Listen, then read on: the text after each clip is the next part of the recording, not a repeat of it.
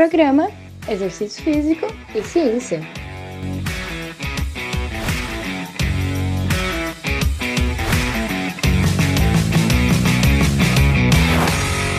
Está começando mais um Exercício Físico e Ciência.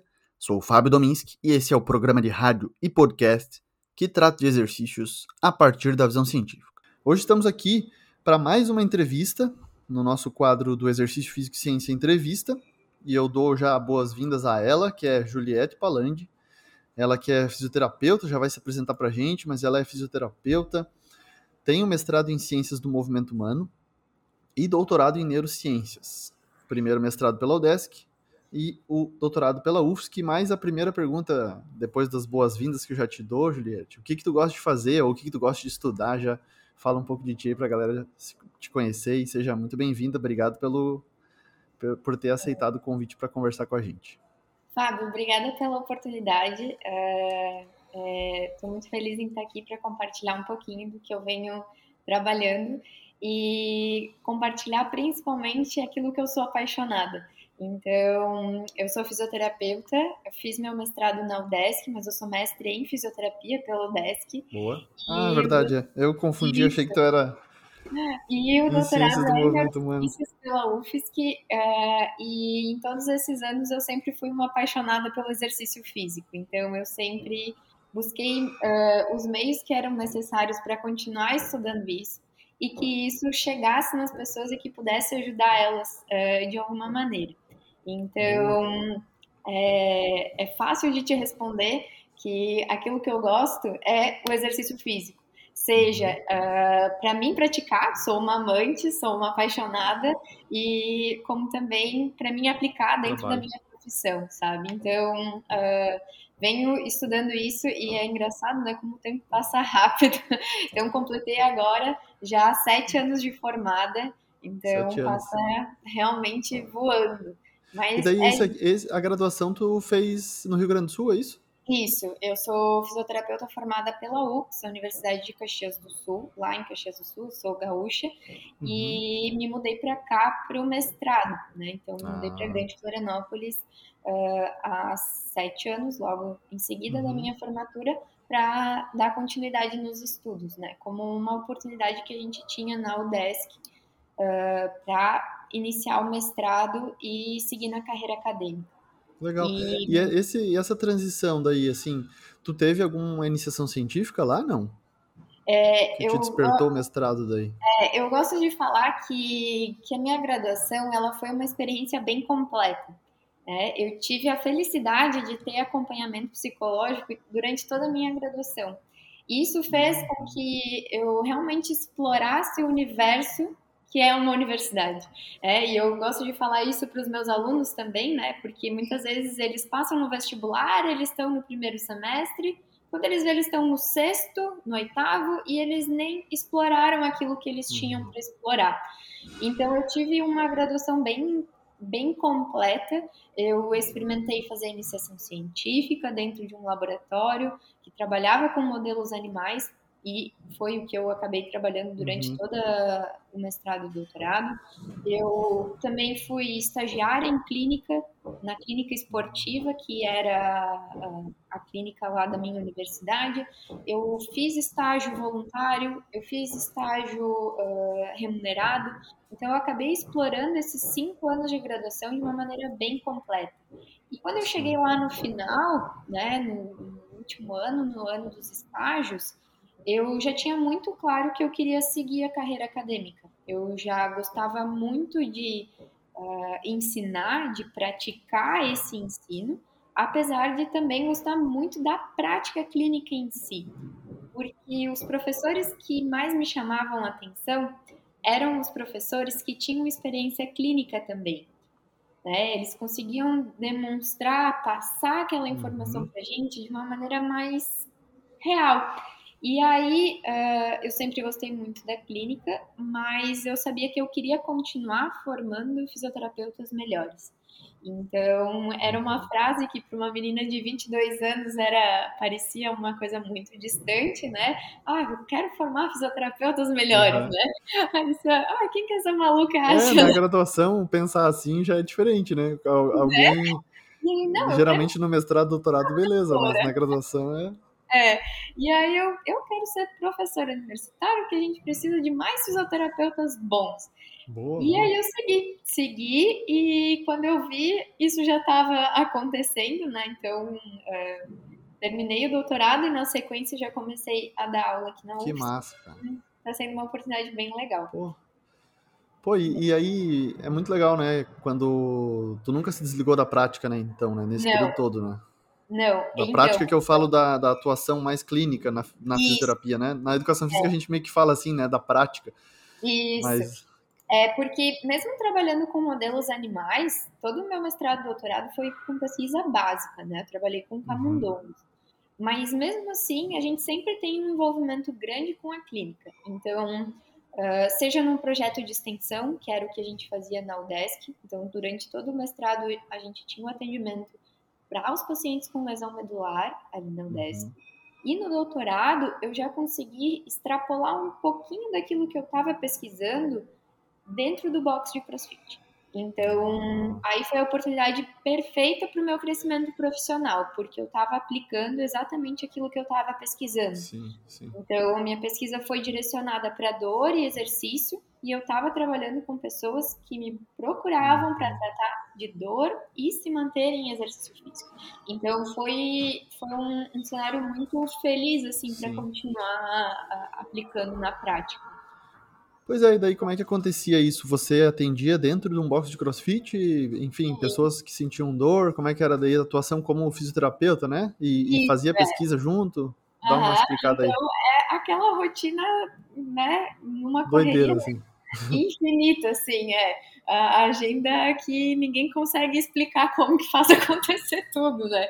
Então eu dividia os turnos da manhã e da tarde concentradas nas atividades do doutorado, e no período do vespertino e noite nos atendimentos clínicos. Então, o meu consultório é um consultório aberto, como eu gosto de explicar para os meus pacientes, porque ele é dentro do box.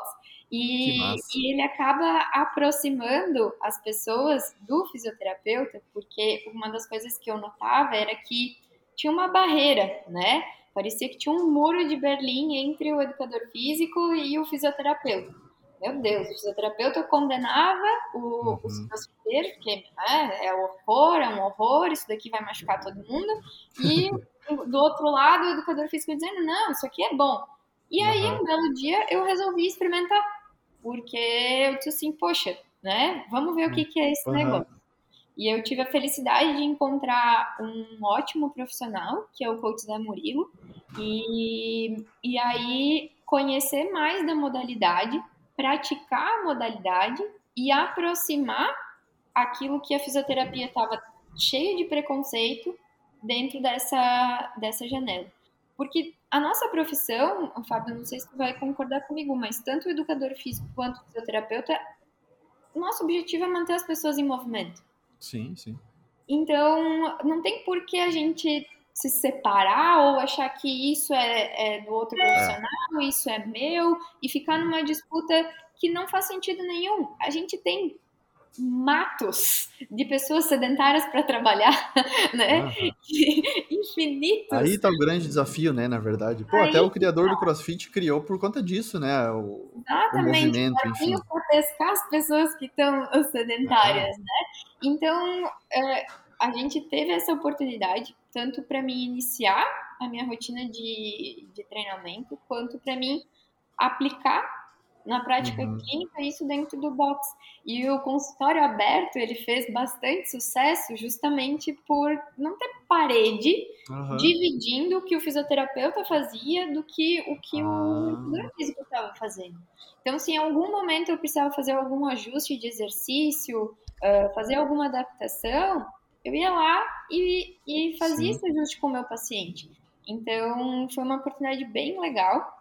Além de, claro, de técnicas mais específicas da fisioterapia, como terapia manual, tudo isso, que tem bastante evidência científica para alívio de dor, eu fui aplicando as duas coisas juntas. E... e, esse modelo, assim, tu viu em algum outro lugar, assim, para tu não, aplicar? Como é que foi? Não, e até hoje é ainda um modelo que, que eu vejo muito pouco, sabe? É, é um consultório muito simples, né? Não precisa de grandíssimas uh, uhum. para, paramentos ou nada muito demais, não tem nada de incrível.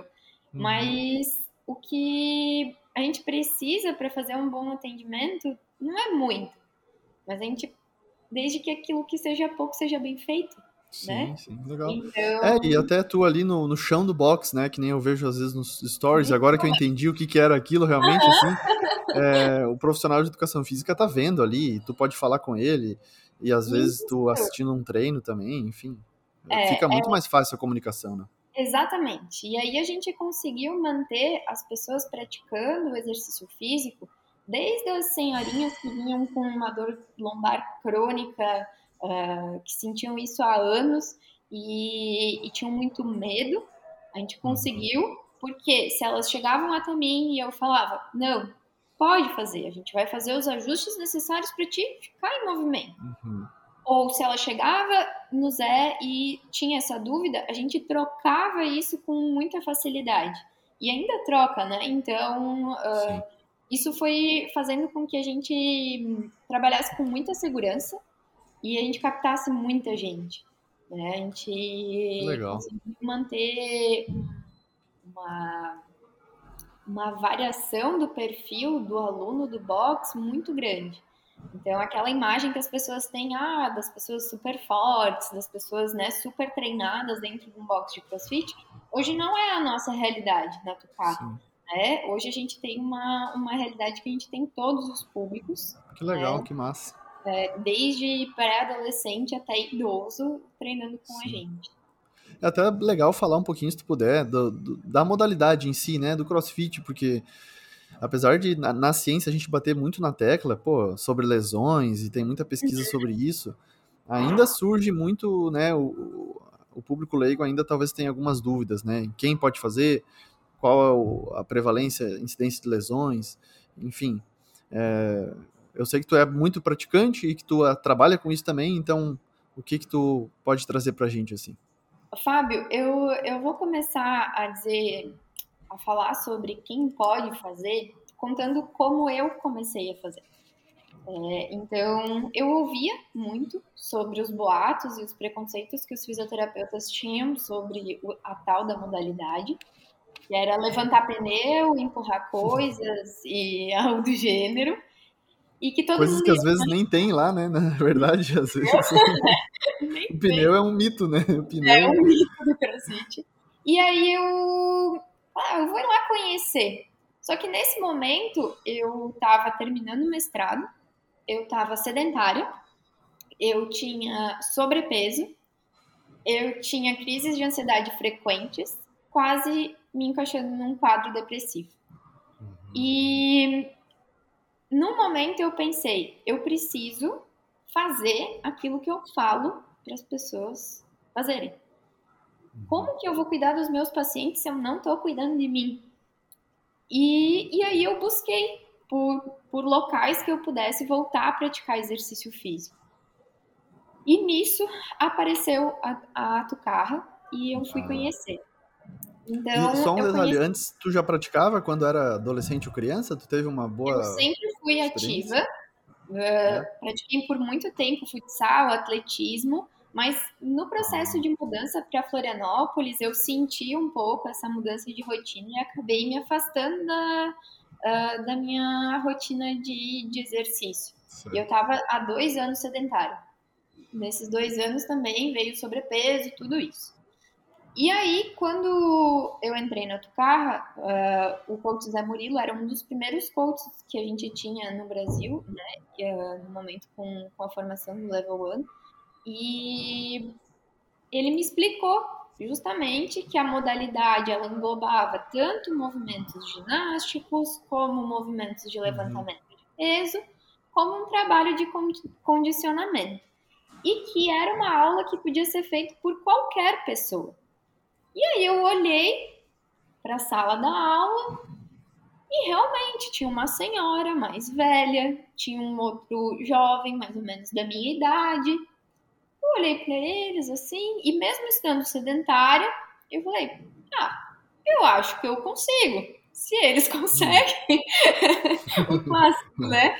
Se eles conseguem, eu acho que eu também Sim. consigo. e aí, fiquei para essa aula experimental.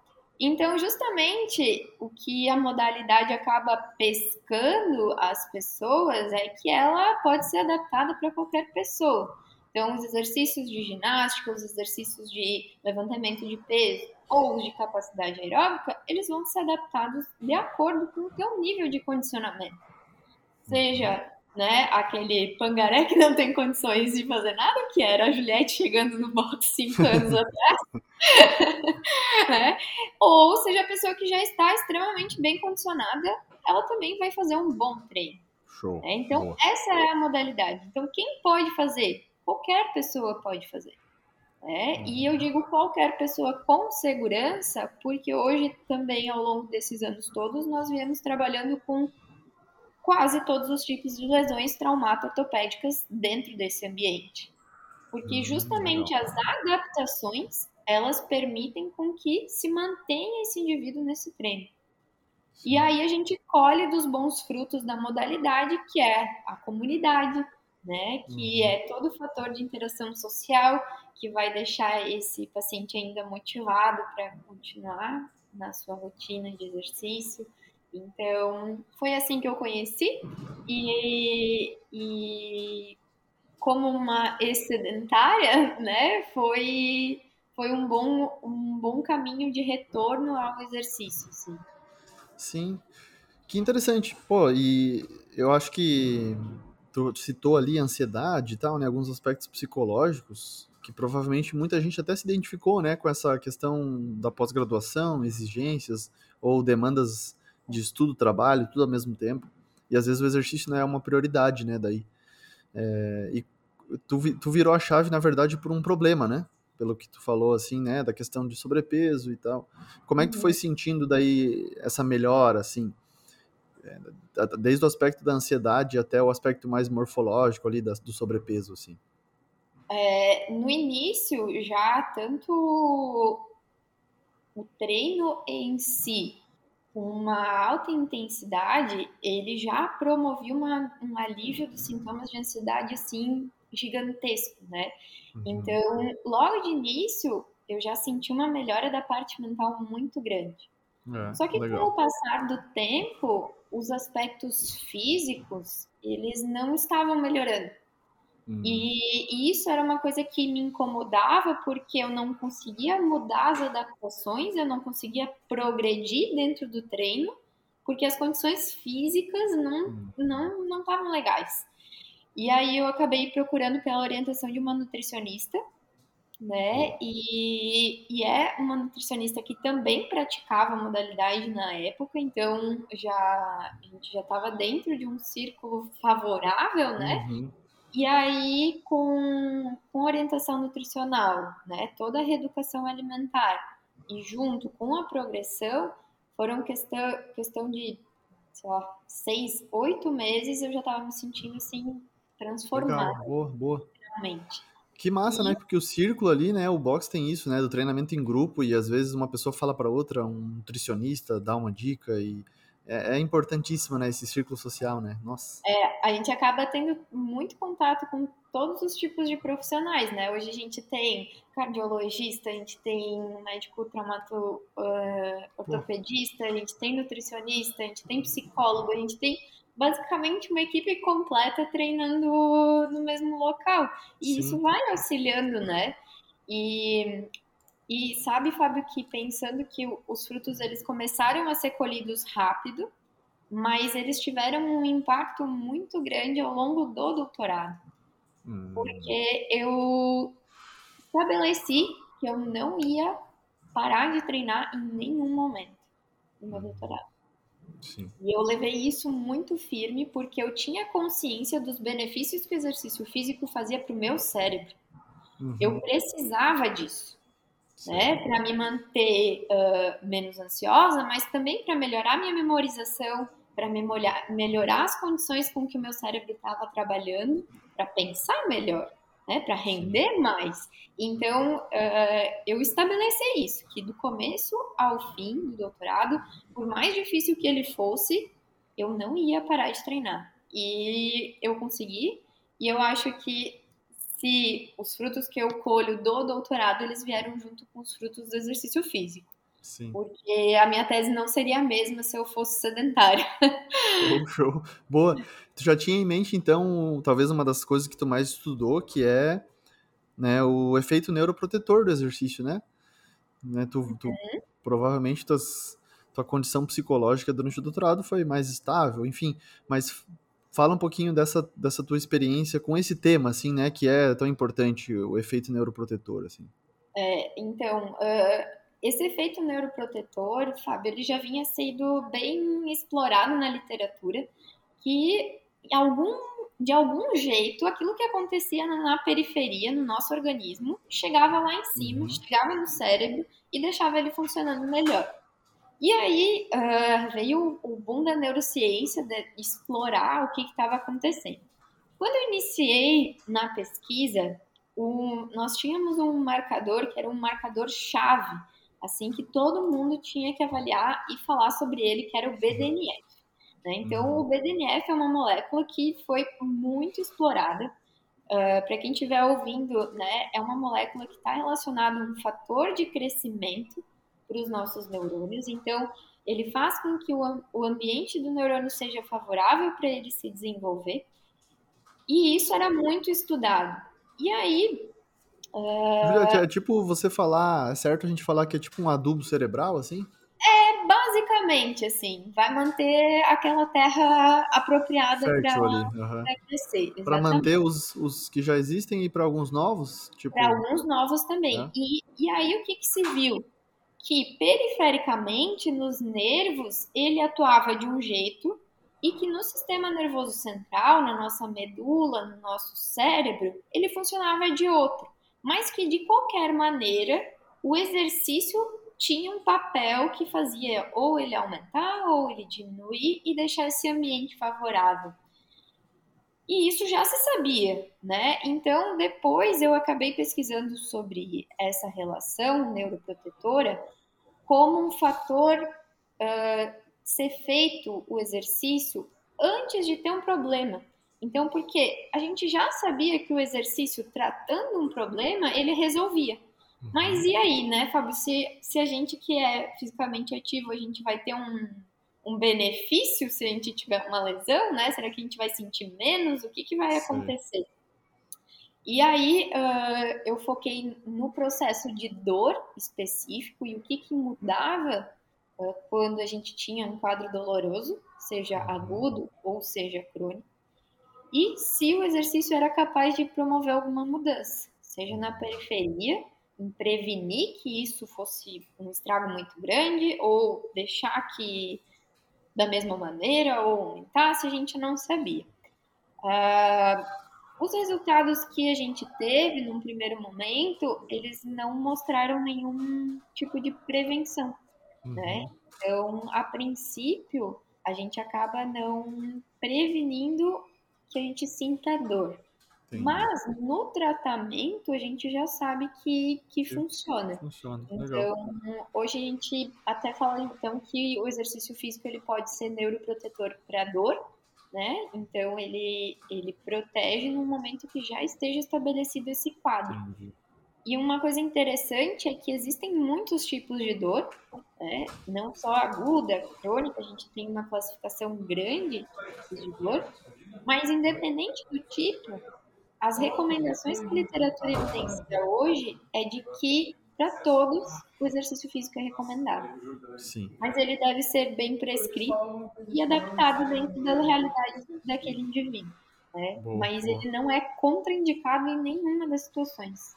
Então, isso Legal, pô. É bem, Importante, bem... né? Uma, uma, notícias importantes, né? Mesmo não sendo um fator que isso foi tudo foi feito com os camundongos, né?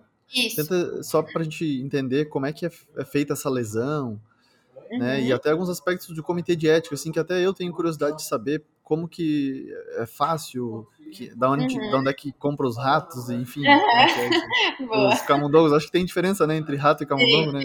Tem camundongo, tem rato, o camundongo é um pouquinho menor, o rato é um pouquinho maior. Hoje, pela facilidade de manejo, a gente acaba usando mais camundongos. Uh, ambos, tanto ratos quanto camundongos, eles têm uma similaridade genética com humanos muito grande, e isso acaba facilitando tanto para as análises que a gente pretende fazer. Então, por exemplo, eu não poderia pegar um praticante de crossfit e analisar o cérebro dele, né? Uh, com anticorpos, verificar como que está a inflamação, se tem mais ou menos BDNF. Eu não posso mas no camundongo eu consigo. E é por isso que ainda as pesquisas com animais são necessárias, porque algumas respostas nós não conseguimos ter sem esse tipo de análise. Então, é, tudo tem que ser bem elaborado. Os comitês de ética eles são super criteriosos para a utilização de animais esses animais eles são criados para a pesquisa, então não é qualquer camundongo que a gente encontra ali na rua que a gente recolhe e coloca para a nossa pesquisa. Então, eles são criados em biotérios específicos, uh, é calculado o N que é necessário, uh, justamente por eles serem muito similares.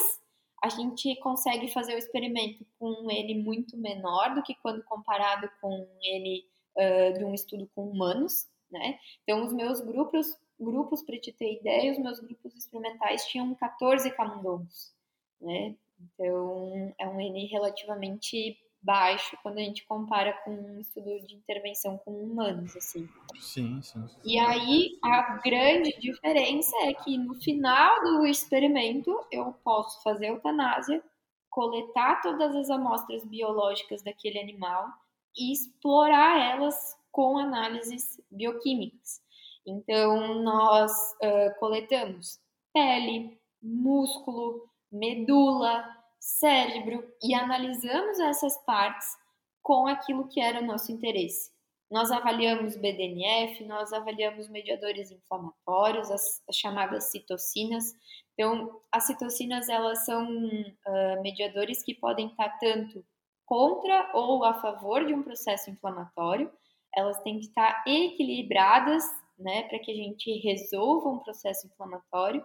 E muitas vezes, num caso de lesão, num caso de dor, isso, esse estado ele fica em desequilíbrio, né? E aí, por isso, muitas vezes a pessoa acaba desenvolvendo uma dor crônica. Então, tudo isso a gente consegue analisar a partir dessas amostras que são coletadas nos camundongos. O protocolo de exercício físico que eu uh, aplicava neles era de corrida na esteira, era um treino intervalado, que também podia ser com bastante facilidade ser translacionado. Nós fazíamos inicialmente um teste de capacidade física neles, e a partir da determinação da capacidade física máxima, nós determinávamos as faixas de alta, moderada e baixa intensidade e aí eles faziam um protocolo de corrida na esteira em moderada e alta intensidade. E no final das semanas de treinamento, então a gente fazia testes comportamentais ainda para ver se eles estavam sentindo ou não dor, né? Porque o camundongo ele não me fala nem quanto tá, nem é, como é, não dá. né? Então a gente tem alguns testes comportamentais para avaliar se eles estão sentindo dor ou não seja a dor de um estímulo, então eu cutucava a patinha que estava lesionada e se ele está com dor ele tira, ele protege, né? E, uh, como também testes que consideram aspectos emocionais da dor. E essa é uma grande diferença que vem sendo aplicada nos estudos mais recentes, porque a grande maioria dos analgésicos que nós temos hoje foram desenvolvidos sem considerar nenhum aspecto emocional da dor, apenas tipo uma resposta reflexa de retirada. E aí também fazia uma análise então das expressões faciais de dor deles, eles eram filmados. Então, quando o camundongo tá com dor, o nariz fica mais baixo, o olhinho fica mais baixo, as orelhas ficam mais. Caramba, pô, que diferente, não tinha, não tinha nem noção desses detalhes, na é, verdade. Ele, eles também tinham, uh, passavam por um teste que eles tinham que escolher o que eles queriam passar naquele momento. Então eu colocava eles numa câmara com luz. Os camundongos não gostam de luz, luz é um estímulo aversivo para eles. E eles tinham a opção de chegar num ambiente escuro. Mas para passar do claro para o escuro, eles tinham que percorrer um trajeto cheio de taxinhas.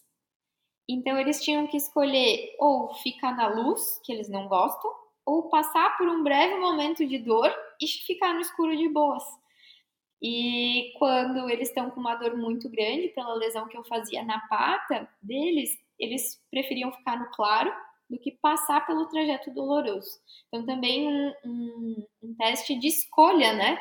Que não é um reflexo de retirar a pata porque está doendo. Pois né? é, que Puxa, curioso, quanto cara. vale a pena para mim? Será que a minha dor é Uhum. tão grande que eu, eu consigo ou não, né? Então a gente já tem ferramentas para mensurar isso também em Sim. animais. E aí isso aproxima do que as pessoas sentem, né? Sim, sim. Hoje a gente fala Tomada de decisão, enfim, é- tudo influencia, né? exatamente. É, eles só não escolhiam ir treinar ou não. Era obrigado a correr, né? Isso eles Era em esteira, daí fica o corredor, né? Não tem o que fazer, né? Isso, fica com as raias assim, e eles É. acabam não, não tinham essa escolha. Eles tinham que treinar todo dia quando eu colocava eles na esteira. Que Mas ah, os testes eles acabam sendo mais completos, porque hoje a gente já fala em dor como ah, um modelo biopsicossocial, né? A, Uhum. a dor ela tem alterações biológicas, estruturais, mas ela também tem alterações psicológicas e sociais que influenciam nesse processo. E E a é complexo, né? a gente precisava avaliar isso também nos animais, senão aquele resultado ele fica muito distante né, da Sim, sim. translação. Então, ah, e aí depois, analisando os mediadores inflamatórios ou não, a gente também consegue ter uma ideia né, do que está acontecendo em cada tecido e em partes diferentes do cérebro. Porque é importante a gente ressaltar que tem partes do nosso cérebro que elas são mais sensíveis aos efeitos do exercício, que elas têm ah, já bem estabelecido que tem um bom resultado. Né? A gente sabe, por exemplo, do hipocampo e a relação da, da melhora de memória com a prática de exercício. Tá? E isso também foi demonstrado que, que era também eh, inicialmente por um aumento do BDNF. Mas as regiões diferentes do cérebro elas vão estar respondendo de uma maneira diferente ao exercício, inclusive a tipos diferentes de exercício. Né? Então, ah, o córtex pré-frontal é uma região que fica bem aqui na frente e é uma região que fica muito relacionada à tomada de decisão. Então, nós também analisamos o córtex pré-frontal desses camundongos numa possibilidade que, se eles estavam escolhendo ficar no claro, talvez era por uma mudança uh, nessa região. As técnicas que a gente utilizou, nós acabamos não encontrando uma diferença, mas talvez Uhum. em novos Sim. estudos, futuros estudos, acabem encontrando. Interessante. E ali, uma, uma lesão é pra dor e outra lesão é pra. Outra lesão é pra medula daí, né? É diferente, Isso, né? Ou é, tem vários modelos. Tu pode eh, trabalhar com diferentes modelos. No Uhum. mestrado, eu trabalhava com um modelo de lesão medular, eu deixava esses camundongos paraplégicos e Uhum. eles desenvolviam a partir da paraplegia uma dor que se chama dor neuropática. Uhum. Esse foi o modelo que eu trabalhei no mestrado. E no doutorado, eu quis focar ah, num tipo de dor que era mais próximo daquilo que acontecia dentro do box Uhum. ou da prática clínica mesmo. Uhum. E é um modelo que se chama de síndrome da dor regional complexa. Tá? É, as pessoas que desenvolvem essa síndrome geralmente acontece pós-fratura de extremidades. Então, pós-fratura de mão, pós-fratura de, de tibia e fíbula, de região de tornozelo, a perna aumenta tanto de tamanho, fica tão inchada, um inchaço tão significativo que pressiona as estruturas que ficam ali e, inclusive, lesiona os nervos e acaba gerando um quadro de inflamação crônica. Então, eu fazia esse modelo de lesão na pata dos camundongos, mimetizando esse inchaço. Então, a gente Uhum. colocava um elástico, deixava essa pata inchar, ela, depois de inchada, a gente cortava o elástico e acompanhava todo o processo. E aí a gente conseguia ver tanto a parte aguda da inflamação aguda, de uma dor aguda, como também o desenvolver de uma dor crônica com o passar do tempo. Né? Então, uh, tinha os dois perfis nesse modelo que eu trabalhei no doutorado. A gente trabalhava uhum. tanto nessas primeiras 48 horas, um processo inflamatório muito grande, e essa não resolução desse processo e como isso ia se desenvolver para uma dor crônica. Hoje tem muitos modelos, inclusive tem modelo de ciatalgia, né? Então, para as uhum. pessoas que sentem dor lombar crônica, com dor irradiada na perna, tem como fazer isso em camundongo, tem como fazer Sim. modelo de ciatalgia e é bem estabelecido e está sendo super utilizado. Inclusive, lá no nosso laboratório, eles encontraram resultados uh, positivos para o exercício físico na esteira excêntrico, né, em descida. Hum. Então, aliviava a dor de quem tinha do modelo de ciatalgia. Oh, interessante. É, isso em camundongos, mas também já deve ter agora algum tipo de resultado em, em humanos, assim, acredito que pois já é. tenha. Olha, a esteira em declive seria assim, né? Isso, aham, isso. Pô, difícil aplicar, né, também, né, se, se, se a é, gente tiver...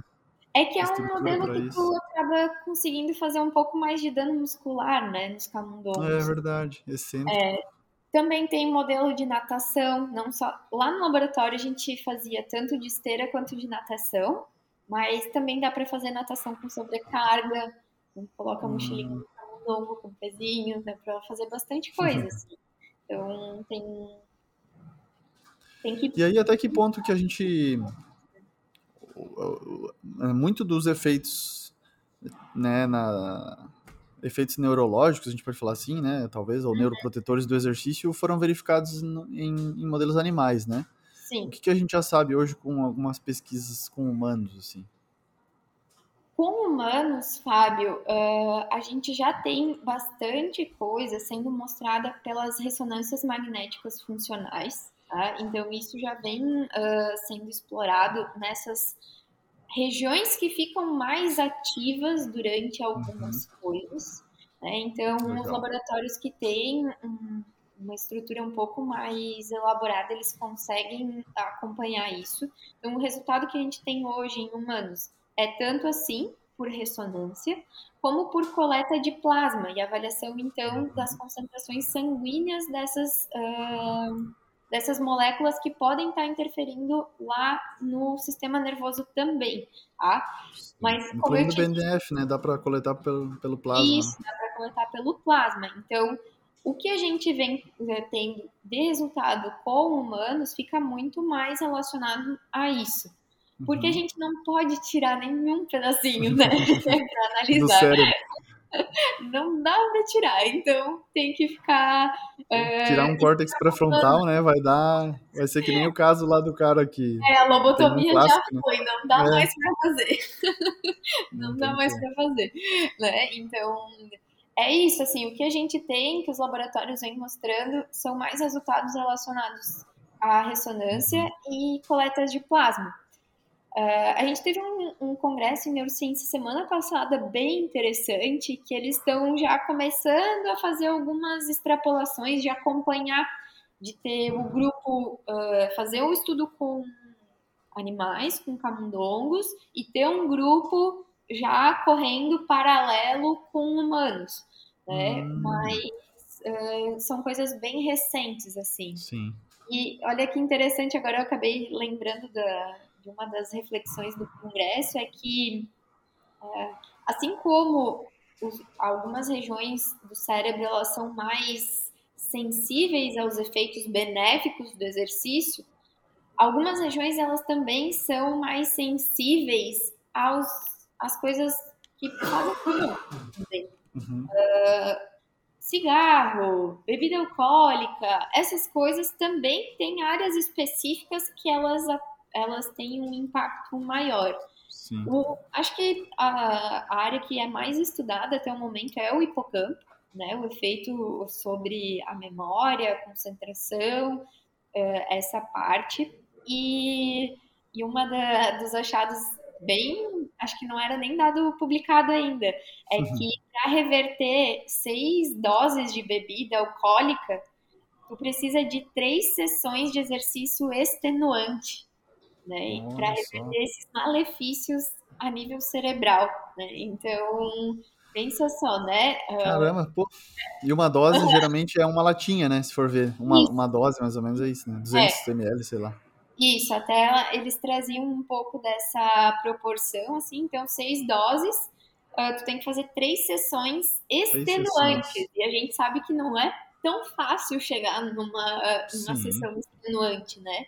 E que isso também acabava revertendo os efeitos de, de ressaca, mas que precisava ser um, um exercício Sim. bem né, alta intensidade para extenuante, para conseguir reverter isso, né? E aí a gente começa já a pensar, né, o quanto que vale a pena. Quanto que vale a pena? Eu acho que quanto mais o cara sabe, menos, menos o cara fica disposto, com vontade de beber, de fazer qualquer coisa, porque olha... Bem isso. Mas legal, interessante esse dado aí, galera que já tá sabendo. Esse foi o é Floripa Neuro, né, o evento, né? Como é, é foi. Floripa Neuro foi, foi né? muito né? legal, eles trouxeram muitos dados sobre exercício físico também, no modelo de depressão, no modelo uhum. de Parkinson. Então, para uh, Parkinson também bem estabelecido, né? Que, Legal. Que não tem como. Até eles uh, trouxeram um, um, ponto interessante é que não chamar mais de doença de Parkinson, uhum. mas sim de síndrome de Parkinson, porque esses pacientes eles acabam tendo tantos sintomas que sim, não são né? característicos, né? né? E pasme, né? Uh, hoje eles já falam, uh, já também mostraram no congresso os estudos que o Parkinson inicia no intestino, né? Então toda a parte da microbiota influenciando uhum. o quanto o que o que a gente alimenta e como a gente modula isso com atividade Sim. física ou não, vai estar tá influenciando em a gente desenvolver aquele fator genético que está ali silenciado. Sim. Então, uh, eles trouxeram bastante isso também.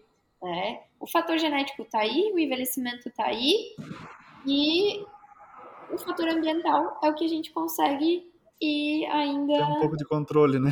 Um pouco de controle. Ou modular né? alguma coisa. É. Então, Cara, eu vi um estudo, né, que é bem recente, saiu no final do ano ali na Nature, sobre a relação entre a microbiota e a motivação para exercícios, né? E tem várias pessoas falando disso até na rede social. Uhum. Eu acho que é um futuro, né? O estudo do intestino mesmo, né? O, como é que a, tem muitos grupos estudando assim? Tu sabe que é, até tem uma moda agora, né, de falar que o intestino é o segundo cérebro. E um uhum. dos meus alunos chegam para aula de anatomia, né, a gente chega no sistema digestório eu falo para eles, pessoal, o intestino é o intestino e o cérebro uhum. é o cérebro. Então, a gente não pode uh, né, prostituir os órgãos, né? E não tirando ou desmerecendo a importância de ambos, mas cada coisa é uma coisa. E uh, tem muito estudo uh, explorando essa parte da microbiota, porque é literalmente um multiverso de bactérias. Uhum. então a gente tem possibilidades muito grandes para serem exploradas nessa área e justamente a conexão do intestino com nervo vago, essa conexão com centros superiores e a influência que esses centros superiores fazem na periferia, como as nossas emoções também influenciam, né? uh, vem sendo muito estudado. Uh, quando eu mostro para eles o nervo vago, eu falo, galera, vocês vão escutar muita coisa sobre isso. Então já se acostumem com esse nome, porque para mim eu acho que a modulação vagal, modulação do nervo uhum. vago, vai ser o próximo boom assim da ciência Sim. em questão, tanto de nutrição quanto de exercício físico. Tá? Eu acho que, que vem, vem muita coisa boa por aí. Sim, tendência forte, né? Até na liberação de neurotransmissores, né? Que foi o caso desse estudo ali que eu citei, que teve a ver com endocannabinoides, eu acho. E depois com, com a dopamina no corpo estriado, acho que foi isso.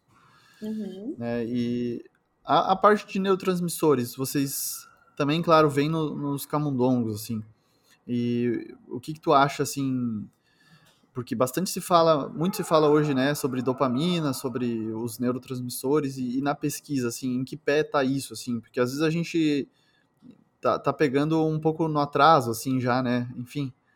É, isso até é, é uma coisa que já é bem estabelecida na pesquisa básica, Fábio, porque justamente essa possibilidade de analisar a amostra biológica, ela facilita.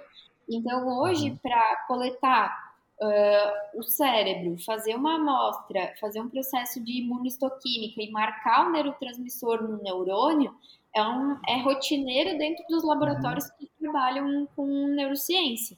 Então, hoje a gente já tem isso acontecendo aqui na UFSC, a gente já tem isso acontecendo na Unisul. Não é algo que está distante, mas que justamente o que permite essa facilidade é a amostra biológica do tecido em que está o neurotransmissor. Então a ah, gente não tá. consegue fazer isso nos humanos porque justamente os neurotransmissores eles ficam concentrados especialmente nesses, nessas regiões uhum. do cérebro. Então a gente acaba não tendo isso tanto uh, nos humanos. O que, que a gente consegue em humano? A gente consegue ver os precursores, né? Então, por exemplo, um, um suplemento que é muito comum, que é o 5-HTP, né? Um, ah, um precursor de serotonina, mas ele é um precursor, a gente consegue dosar, ele é um precursor. Né? Enquanto nos animais a gente consegue ser mais exato, mais específico e ainda ver em que regiões isso está acontecendo. Uhum. Então, Esse até é um que tem nos medicamentos antidepressivos? Sim, aham, é. Né? é, é uma dessas das drogas que são também uh, utilizadas em ansiedade e depressão. Uhum. Sim. Eu li um trabalho um tempo atrás que era sobre. Eu acho que foi em humanos mesmo, no caso. Que eles uhum. conseguiram bloquear uh, as endorfinas, a liberação de endorfinas com medicamento lá, eu acho. Uhum. Daí eles viram que a euforia do corredor foi causada, tipo, mais pelos endocannabinoides, sabe? Uhum. Que é um outro Sim. sistema, né? Também é loucura isso, né? É, é, é bem engraçado, sim, porque aí com o inibidor a gente consegue fazer bastante coisa também. Esses inibidores, eles acabam sendo caros, é por isso que talvez a gente não tenha hum. tanto ainda acontecendo, né? E por quê? Como é sistêmico que tu vai aplicar, tu tem que ter um pouco de cuidado nos efeitos colaterais que isso possa causar, né? Então, é uma das dificuldades de aplicar um inibidor, né, no, no humano, é Sim. é justamente isso, né? Uh, então, Entendi. a gente vai, vai começar a ver essas coisas acontecendo, né? Mas ainda é difícil por essas questões. Mas e é muito engraçado, né? Porque a gente não tem uma única via para as coisas acontecerem, né? uhum. né? Quando eu, eu, eu dou aula de córtex funcional, que eu explico o que cada região está fazendo, eu sempre falo que, que a gente tem a mágica da neuroplasticidade acontecendo, não só pelo brotamento de novos neurônios, tudo que está uhum. acontecendo, mas porque as áreas elas se comunicam, as áreas não são simétricas e as áreas elas podem compartilhar funções. Então, Sim. a gente fala que algumas áreas elas são mais específicas de fazerem algumas funções, mas elas sim. não são exclusivas. Exclusivas, sim. Funções. É, o que até explica, por exemplo, quando uma pessoa tem um AVC e ela depois volta a fazer algumas uhum. coisas. Né? Então, a neuroplasticidade ela vai encontrando outros caminhos também. Ela não é só né, uma remodulação ali dos neurônios. É encontrar novos caminhos para fazer as mesmas coisas. Sim, sim. Pô, e aqui tu já entrou assim, quando tu tá no, no, processo de ensino, né, como professora, como docente, e aí como eu me lembro de, de anatomia, enfim, neuroanatomia a gente não tem geralmente na educação física, são poucos cursos que tem, assim, esse aprofundamento, né, e, mas e aí, como é que tu, qual a estratégia de estudo, assim, como é que tu, tipo, descomplica a anatomia, assim, né, porque a maioria talvez é, seja na, na decoreba, assim, né, eu acho. É, uh, acho que essa pergunta os meus alunos tinham que responder por mim. Como eu complico a anatomia? é, Fábio, eu gosto de dizer que quando a gente entende as coisas e para que, que elas servem, a gente realmente aprende. Então, eu gosto nas minhas aulas de neuroanatomia de trazer muitos exemplos práticos, né? Então, olha, aqui a substância negra, esses neurônios são ricos em dopamina e quando, por algum motivo, eles começam a ficar esbranquiçados é, e não conseguirem dar conta do serviço que eles têm, a gente tem Parkinson. Então, não é só soltar, ah, aqui é a substância negra, né? Ah, aqui é o córtex pré-frontal. O que, que ele faz? Para que, que ele faz? Né? E uma das, das meus xodós é a turma de psicologia, né? E aí eu falo, e aí, meus futuros psicólogos, para que, que a gente precisa saber disso? Ai, prof, eu não sei. Não, mas olha só. E aí, por que, que tu precisa saber da área de Broca e da área de Wernicke? Quando tu receber um paciente que tiver um AVC e tu for conversar com ele e ele não conseguir desenvolver uma frase, mas quando tu der uma dupla tarefa, ele cantar brilhantemente. Qual é a área que está afetada ou não? Né? Então, para vocês se localizarem, para vocês lerem um artigo e entenderem o que está escrito e aonde está. Não precisa lembrar de tudo exatamente, mas precisa saber de uma localização. Sim. Então, eu gosto muito de trazer exemplos práticos, exemplos clínicos, né?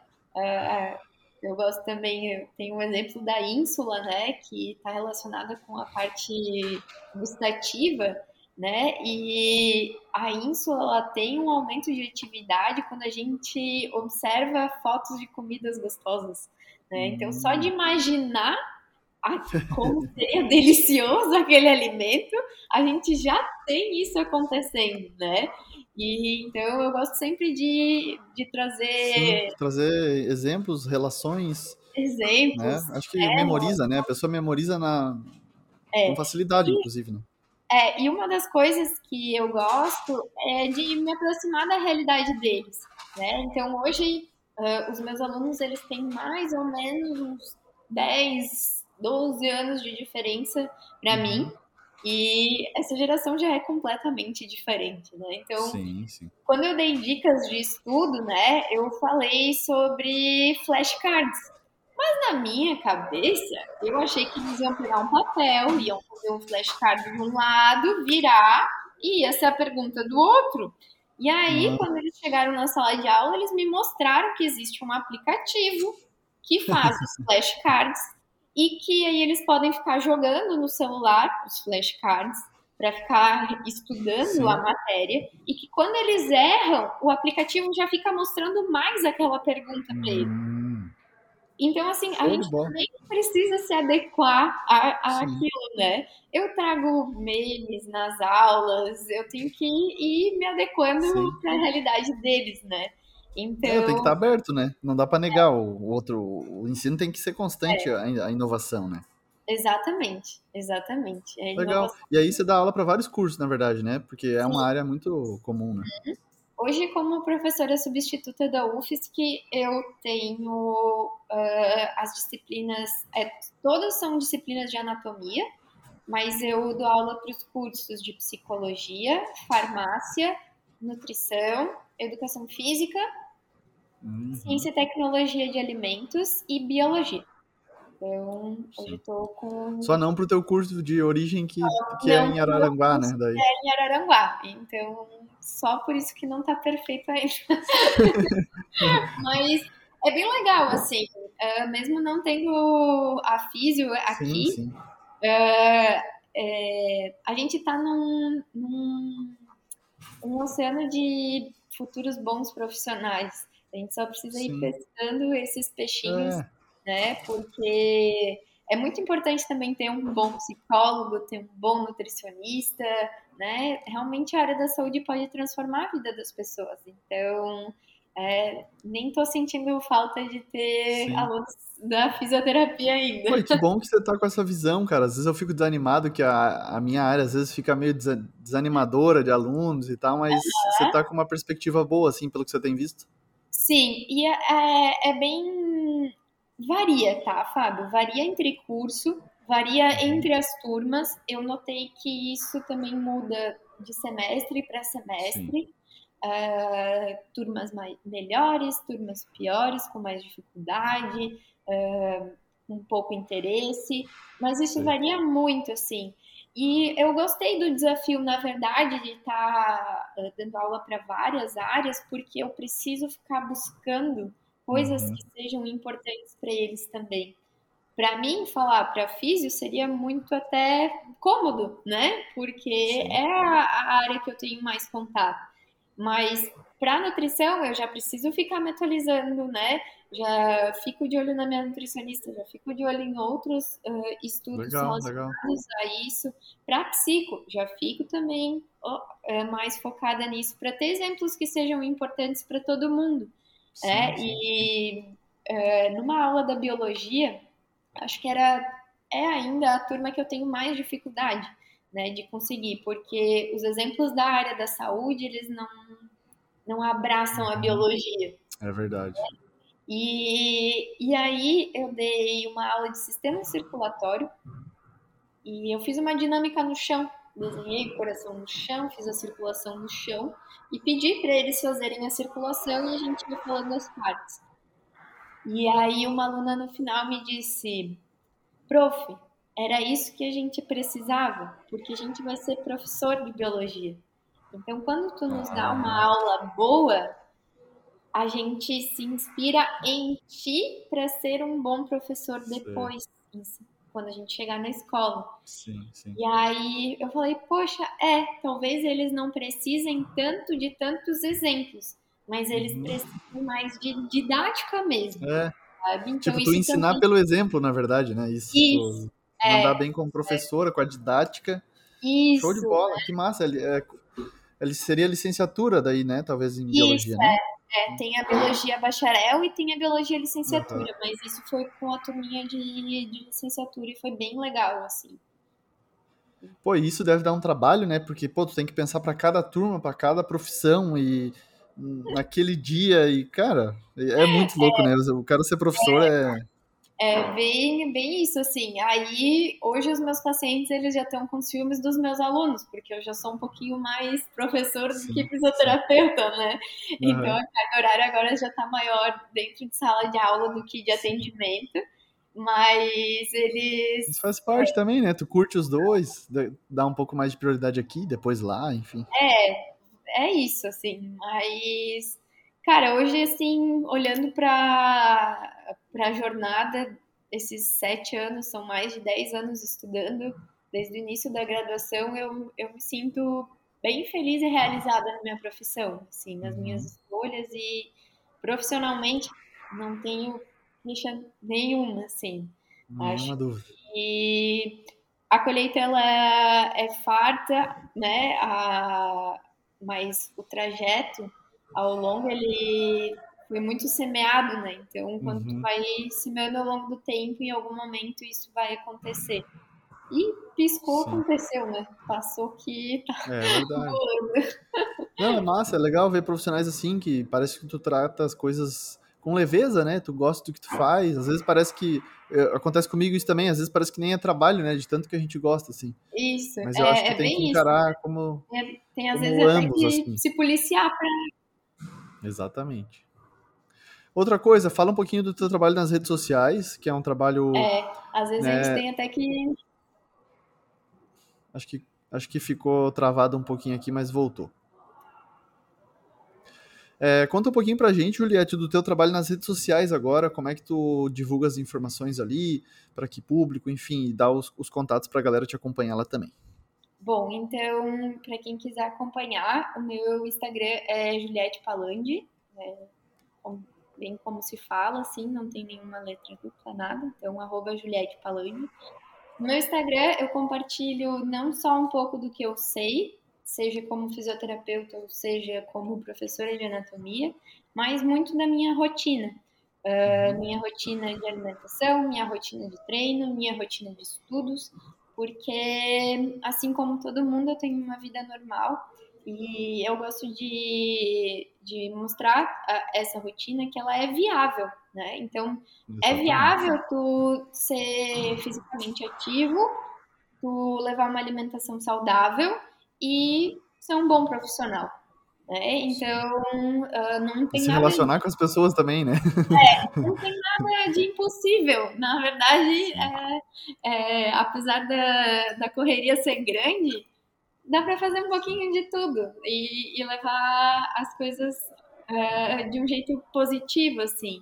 Então, no meu Instagram, vocês vão encontrar desde o Dica da Ju, que é uma sequência de mobilidade que eu sempre faço para quem está procurando. Uh, para fazer antes do treino, depois do treino, não sabe como começar o treino, está sentindo dor região, não sabe o que fazer, fica infinitas horas sentado, sai todo duro para ir treinar. Então, tenho dica da Ju, que é basicamente para ajudar as pessoas a se manterem ativos. Vai ter informação dos estudos que eu estou fazendo, volta e meia tem algum post com informação. E vai ter muito dos meus treinos também. Porra, boa, tem que ter, tem que ter. Muitos dos meus treinos também. Vai ter bíceps, desenvolvimento, foco no bíceps, né? Como é que é? Preferido, é. é boa, boa. Bíceps tipo, preferido. Bíceps, tem uma crossfiteira, né, que atleta que é bíceps like Briggs, alguma Briggs, coisa assim, né? Aham, Briggs é. é melhor, amo. É, então, Uh, agora, pela rotina, eu acabo. Eu tô numa fase que eu tô treinando menos crossfit, mais corrida.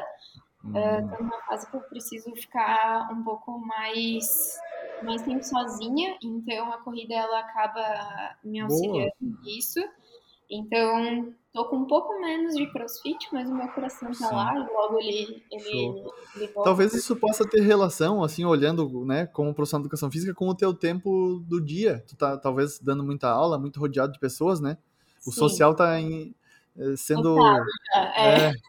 E aí é um momento de solitude ali, que tu curte a corrida, é. legal, corrida de rua. É, bem isso. Aí, desde, desde outubro do ano passado, uhum. eu, eu coloquei os treinos de corrida e também foi uma ótima escolha de profissional também. O meu coach de corrida é o Vinícius, Vinícius Planks, também excelente profissional, e ele entendeu justamente isso, que era um momento que eu precisava de solitude. Inclusive, ele, tipo, já me incentivou a não utilizar fone de ouvido e escutar minha respiração, escutar o ambiente, uhum. seja o barulho do mar, o barulho dos carros. É, ele conseguiu pegar exatamente esse feeling e aplicar no meu que treino. Massa. É, então está sendo um momento bem interessante e em breve eu vou ser uma meia maratonista.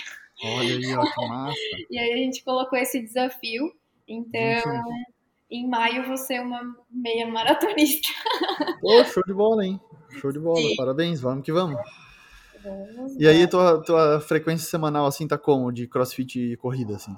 Eu tô com três treinos de crossfit e três treinos de corrida. Então, eu, eu Intercalados fico... ou algum dia tu faz duas sessões? Não, agora a agenda não tá deixando fazer duas sessões, é. eu adoraria. Eu, eu, sempre brinco que se nada der certo eu viro atleta. Mas. Boa. Ah, hoje a agenda não tá deixando fazer duas sessões, então eu tô intercalando uma de, de crossfit e uma de corrida. Massa, massa. E aí, às vezes, quando sobra energia, a gente faz mais uma bike, um pedal leve, passeando. Uhum no final de semana, assim. Legal, legal. Mas é, cinco treinos sempre, inegociável. O sexto treino, uhum. às vezes, a gente tem que dar uma, uma manejada, mas uh, fica nisso, assim, entre cinco e seis treinos semanais. Show, show. E agora, os planos pro futuro, assim, terminou o doutorado em 2022, o que, que tu pensa, assim, de, de trabalho ou de estudo, pesquisa? É... Se é que tu pode contar, mas. Até para empolgar a galera, sempre buscar mais, assim. Sim. A ideia, Fábio, é seguir nessa linha que eu tô, manter um pouco de atendimentos clínicos e, e continuar como professora, seja aqui na. UFSC, seja no lugar que tiver a oportunidade para continuar. A princípio, estou me esforçando para ter a oportunidade aqui. A gente uhum. tem o meu contrato como substituto agora até já o final desse semestre, então por mais um semestre o trabalho está garantido como Sim. professora aqui, mas se precisar mudar para outra condição, não tem problema. Eu quero continuar uhum. formando profissionais melhores.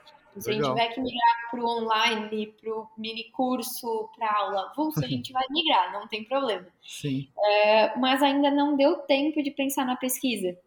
Uhum. É, então, não deu nenhum ano que eu defendi meu doutorado.